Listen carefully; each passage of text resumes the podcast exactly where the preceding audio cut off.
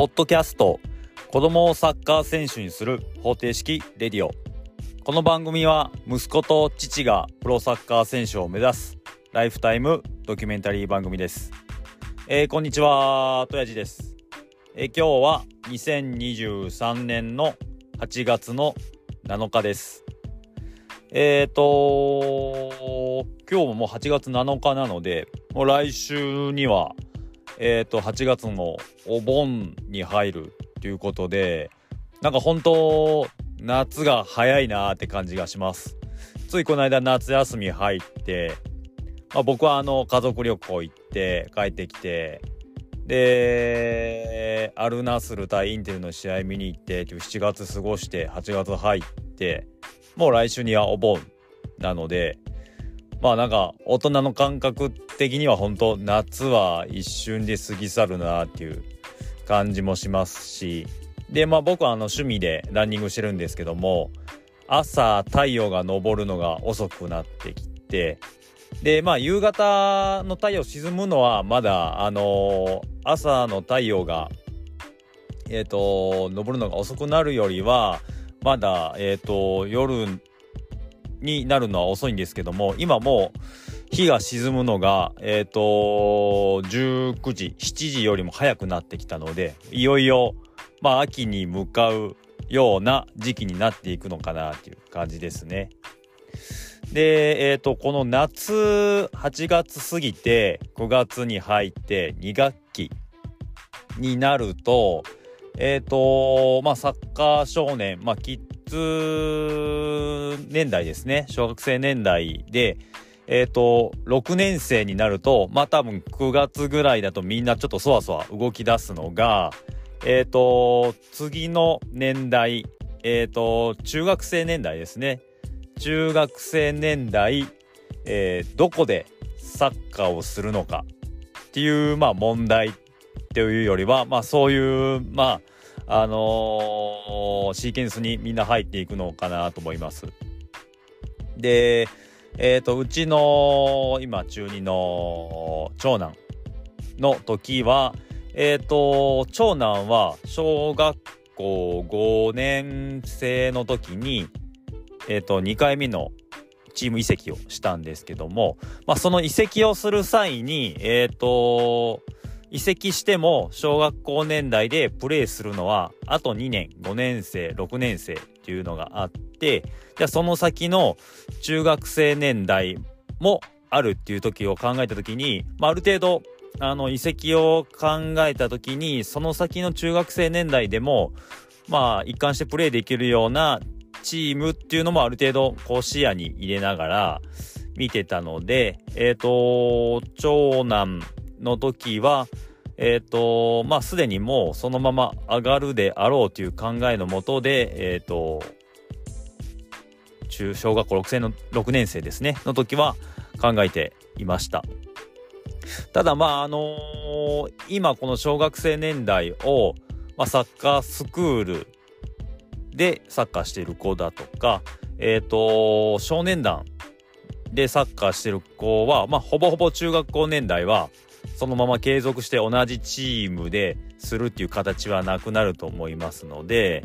まあ、ほとんどの場合が、え、ー、と、中学生年代から新たなどこかに所属するっていう形になると思うんですけども、まあ、その辺で、えっ、ー、と、クラブチームに所属している、もともと小学生年代で、クラブチームに所属している子は、まあ、割かしそのまま、どこ、まあ、同じチームの、えっ、ー、と、ジュニアユースの、えっ、ー、と、ところに上がるのか、まあ、もしくは、えっ、ー、と、新規一点新しいチームに行くのか、で、まあもう、そこの小学生年代で辞めちゃうっていう子も、まあ、ちらほら見ました。で、あとは、えっ、ー、と、どこか外部でサッカーするんではなくて、中学校の部活でサッカーするっていう子もちょこちょこっといますね。で、その辺は、まあ、あのー、多分本人と、まあ、お父さんお母さんが、まあ、今、はい、小学生年代でプレーしてるチームの中で、まあそこそこ、まあサッカーできるとか、まあ本人が、まあプロの選手とか、そういうのを目指してるような、あのー、お子さんで、お父さんお母さんのもとだと、多分まあ、クラブチーム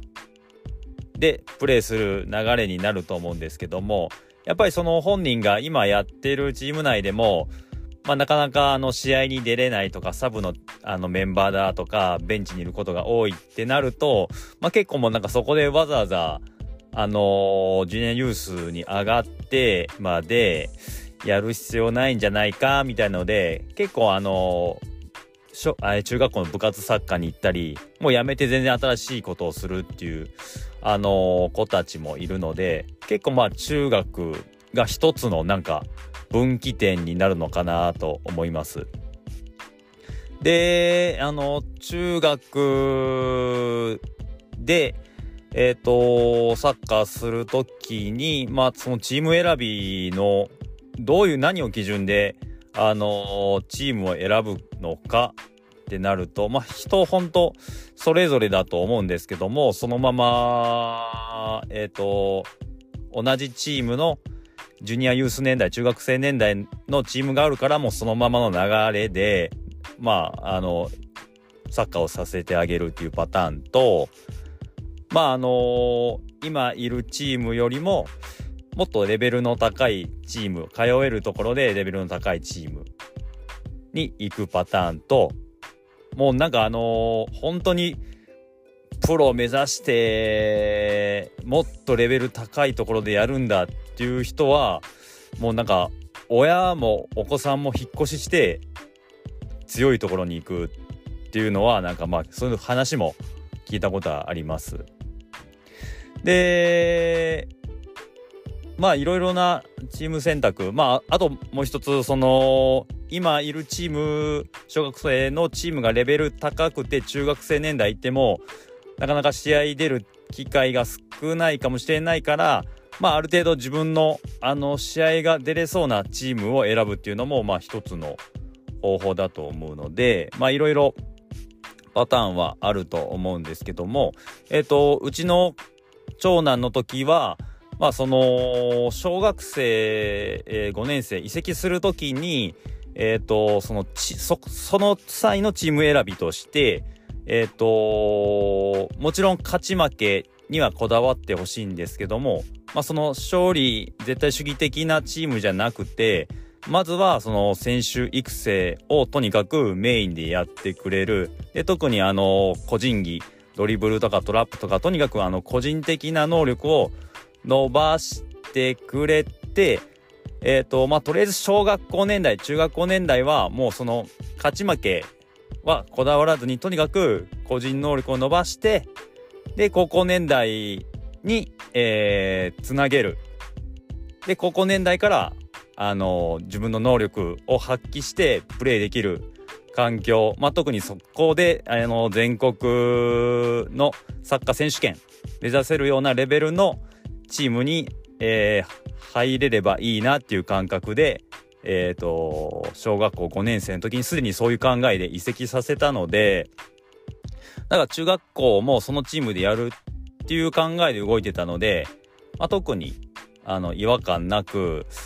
まあ、あの小学校6年生2学期入ったら、まあ、いろんなあの、ジュニアユースを持ってるチームは体験会とかいろいろあるんですけども、特に他のチームの体験会に行くことなく、まあ、自分のチームの、入ってるチームの、えっ、ー、と、ジュニアユースチームの、まあ、体験会そのまま行って、そのまま入るっていう流れになりました。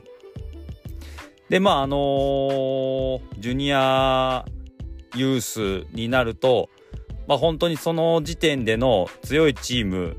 勝つチームに、あのー、入るってなると、やっぱり一番は、あの、J リーグの下部組織系を目指す、そこのセレクションを目指して入っていく。で、もしくはその地域の、まあ、J の下部組織じゃなくても、まあ、その地域で、その J の下部組織と変わらないぐらい、あの、強い、あの、街クラブもあると思うので、そこのセレクションを目指していく。で、あとは通える範囲での強いチームを目指していく。で、まあ自分の所属チーム。で、もしくは、まあ、あの、ある程度自分のレベルに合ってプレーできる、試合ができるようなチームを選ぶ。まあいろいろな選び方があると思うんですけども、まあどれがあの正解か、あの、何が間違いだったかっていうのはもう、その時点では何とも言えないので、あのー、何がいい悪いっていうのは特にないんですけども、えっ、ー、と結局その中学でチーム、ジュニアユースのチームに入って、僕的に、えっ、ー、と同じ、えっ、ー、と、ジュニアユース、ジュニアからジュニアユースのチームに上がったんですけども、まあ、特にあの気にしていたことは、えっ、ー、と、ジュニアユース中学校年代3年間やった後の高校年代が勝負だと思っていたので、じゃあその高校年代に進学するときにある程度、えっ、ー、と、まあ、その全国大会に届くような、えっ、ー、と、高校の、えっ、ー、と、サッカーが強いチームに進学できるのかっていうのが僕的には、まあ、ちょっとポイントとして見てました。で、あの各まあ、高校のサッカー部、まあ、全国選手権に出てくるような、えっ、ー、と、全国の高校サッカー部の、えっ、ー、と、部員がどこからやってきてるかっていう情報とかを、まあ、インターネットで、まあ、各そういう、えっ、ー、と、サッカー強豪校のサッカー部とかのなんかホームページとか見ると出身校とか書いてたりするんですよね。で、そこを見たときに、えっ、ー、とじゃあその出身校が必ずしも、えっ、ー、とジュニアユース年代、この中学生年代で、えー、全国的に強いようなジュニアユースのチーム、もしくは J リーグの下部組織に所属してたような、えっ、ー、と、選手だけが集まってるかっていうと、見てると全然無名のあの中学のチームからその高校に入ったっていう子もたくさんいるんですよね。なので僕はその中学校年代でとにかくその強いチームに入ってえっ、ー、とそこで推薦なりえっ、ー、とまあスカウトっていうのはかなり今あの J リーグの有数チームじゃないとないのかなと思うんですけど、まあその所属している、えっ、ー、と、チームから、えっ、ー、と、監督推薦なり、えー、で、えっ、と、体験会、高校の体験会行って、そこでスポーツ推薦もらえるような、あそういう、まあ、あのつながりとかあるかっていうのを、まあ、結構ちょっと気にして見てました。で、結局その全国の、高校サッカー選手権に出てくる、えー、と全国の強豪校の、えー、とそこでスタメンに出てくる選手もみんながみんなあのジュニアユース時代にあの強いチームにいた子ばかりがいるわけじゃないのでなのでまあ僕は、まあ、とにかく中学年中学校年代までは個人技術高めてでその個人技術を活かせるようなまあどちらかというとドリブル主体のようなチーム高校のチームに入れたかったのでまあ、とにかく中学年代は鍛える。で、高校でそういうチームに、えー、まあそういうチームで、そういう高校ですね。まあそういう高校に入れるように何が必要かっていうのを、まあ結構見てて、まあそれを見てると、もちろんあの中学年代の強いチームに所属してるとそこでえっ、ー、とまあ推薦なり何々っていうのはもらえたりするんですけどもまあ多分あのーそれよりも、まずは最低限の学力を、その高校にもし推薦をもらえなくても、一般入試で入れるぐらいの学力はまずつけておく。で、プラス、まあ、あのー、所属している、えっ、ー、と、ジュニアのサッカーチームでもある程度スタメンとして活躍する。で、そこで、あの、スポーツ推薦とかもらえるレベルぐらいにあれば、まあ、そこの行きたい、希望したい高校の体験会とかに行ってアピールするっていうのが、まあ、いいのかなと思ってたんで、まあ、それでまあ、仮にスポーツ推薦みたいにもらえなくても、あの、自分が自信あるんだったらもう、技術的に、ドリブルではもう間違いなく誰でも履かせるっていうあの自信あるんだったら、まあ一般でもいいんで、行ってみろっていうぐらいの気持ちでいたので、なので、ジュニアユース時代の強い、チームが強い弱いというのはあまり気にしてなくて、とにかく、その、小学校年代、中学校年代でどれだけ自分の個人能力を高めることができるチームであるかっていうのをフォーカスしてました。で、プラス、えっ、ー、と、高校年代である程度ドリブルを活かしたサッカーをさせてくれる高校に行けるかどうか。まあ、その辺のつながりが良さそうだったので、えっ、ー、と、小学校5年生の時の移籍である程度そこに決めて動いてたので、なので6年生になってこの2学期とかで特に迷いはなかったんですけれども、まあ皆さんこれから少年団でプレーしてる子とかスクールでプレーしてる子は、まあこの先のサッカーの場所がそのままのチームであるとこは、まあ、ほとんどないと思いますので、まあ、そこで何を基準に選ぶのかっていうのはなんかすごい迷うと思うんですけども、まあ、その辺はあのー、そうやって迷って考えてチーム決めてっていうなんかそういう活動もすごく楽しいと思うので、まあ、迷うことを楽しんでほしいなと思います。でうちの長男はえっ、ー、とそのままチーム、ジュニアユースのチーム上がったんですけども、また速攻で上がってから、あ、でもこうすればよかったな、あすればよかったなっていうのは今になって思うことがあります。まあ、その辺はまた次回お話しさせていただければなと思います。今日はひとまず、えっ、ー、と、まあ、ジュニアユースのチーム選びどうしますかっていうのを、まあ、パート1という形でお話しさせていただきました。えーと、ということでまた次回この続きをお話しさせていただきたいと思います。ご拝聴ありがとうございました。